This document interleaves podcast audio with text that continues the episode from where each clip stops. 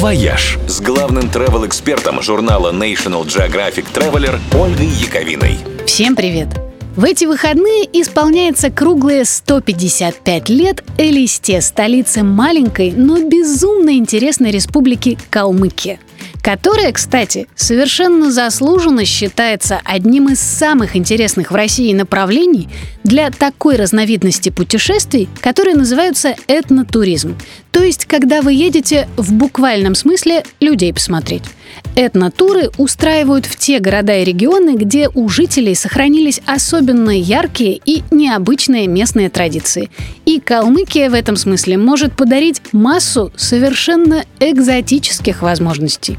Например, пройти с караваном верблюдов по Великому Шелковому пути, провести ночь в войлочной юрте, попробовать чай с молоком и солью, послушать у костра древние песни кочевников и получить благословение от буддийского ламы в калмыцком хуруле.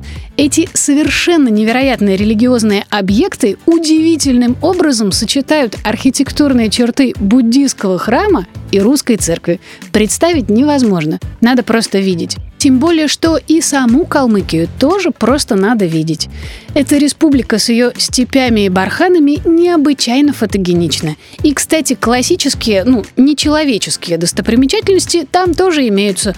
Чего стоит, например, реконструированная цитадель Золотой Орды Сарай-Бату и шахматная столица России Чес-Сити, которая раньше была известна как Нью-Васюки. Ну и столица Калмыкии Элиста тоже весьма самобытный город. Здесь очень много буддийских пагод и ступ, и на их фоне советские здания и памятники Ленину выглядят совершенно сюрреалистически. Парой кадров, в общем, запросто можно порвать Инстаграм в клочья. Короче, поехали к друзьям степей.